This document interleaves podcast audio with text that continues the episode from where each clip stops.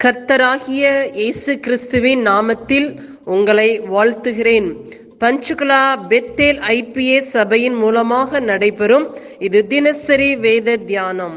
இந்த தியானத்தை கேட்கிற உங்கள் மேல் கர்த்தர் தமது முகத்தை பிரசன்னமாக்கி சமாதானம் கட்டளையிட கடவர். காட் பிளஸ் யூ தேவநாம மகிமைப்படுவதாக அப்போஸ்தலர் இருபத்தி மூன்றாம் அதிகாரம் பதினொன்றாம் வசனம். அன்று ராத்திரியிலே கர்த்தர் பவுலின் அருகே நின்று பவுலே திடன்கொள் நீ என்னை குறித்து எருசலேமிலே சாட்சி கொடுத்தது போல ரோமாவிலும் சாட்சி கொடுக்க வேண்டும் என்றார். இந்த வசனத்தில் பார்க்கிறோம் எருசலேமில் பவுல் கட்டப்பட்டு இருக்கிற அந்த நேரத்தில் அவர் எல்லாருக்கும் தேவனுடைய ரட்சிப்பை குறித்து சொல்கிறார். தான் எப்படியாக தேவன் தன்னை சந்தித்ததை எல்லா அதிகாரிகள் முன்பதாகவும் ஜனங்கள் முன்பதாகவும் அவர் அறிவிக்கிறார். அதை அதை அறிவித்ததுனால தேவன் ராத்திரியில் வந்து அவருக்கு தன்னை வெளிப்படுத்துகிறார். நீ எருசலேமில் சொன்ன சாட்சியை போல ரோமாவிலும் சாட்சி சொல்ல வேண்டும் என்று தேவன் ராத்திரியில் அவரை திடப்படுத்துகிறதை நம்ம பார்க்கிறோம். அந்த அது காரியம் முடிந்த உடனே அடுத்த நாள் விடியற் காலமான போது பன்னெண்டாம் வசனம் விடியற் காலமான போது யூதரில் சிலர் ஒருமித்து தாங்கள் பவுலை கொலை செய்யும் அளவும் புசிப்பதும் இல்லை குடிப்பதும் இல்லை என்று சபதம் பண்ணி கொண்டார்கள். தேவன் இந்த வார்த்தை வாக்குத்தத்தமாக அவருக்கு திடனாக அவரை பலப்படுத்தி திடப்படுத்தி சொல்லி முடித்து கடந்து சென்று விட்டார். ஆனால் காலையில் சூழ்நிலை வேறு மாதிரி காணப்படுகிறது. எல்லார் யூதரில் ஒரு கிட்டத்தட்ட நாற்பது பேருக்கு மேலானவர்கள் ஒரு சபதம் பண்ணி கொள்கிறாங்க கொலை செய்கிறதுக்காக அப்பொழுது தேவன் எப்படியாக பவுலை தப்பு வைக்கிறார் என்பதை நம்ம பார்க்கிறோம்.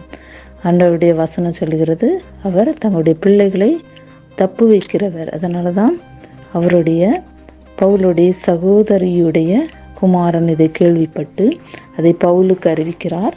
உடனே பவுல் என்ன காரியம் செய்கிறார்? நூற்றுக்கு அதிபதியை ஒருத்தரை அழைத்து இவ இந்த பையனை சேனாதிபதிட்டு அழைத்து கொண்டு போங்க. இவர் அவரிடம் சொல்ல வேண்டிய ஒரு காரியம் இருக்குது என்று இந்த சேனாதிபதிட்டு அந்த வாலிபனை அழைத்து கொண்டு போகிறாங்க அங்கே போய் இவர் எல்லா காரியத்தை சொல்கிறார். அப்படியாக நம்ம பார்க்கிறோம் இந்த சேனாதிபதி எப்படியாக பவுல் பவுலை தப்பு வைக்கிறதை நம்ம பார்க்குறோம்.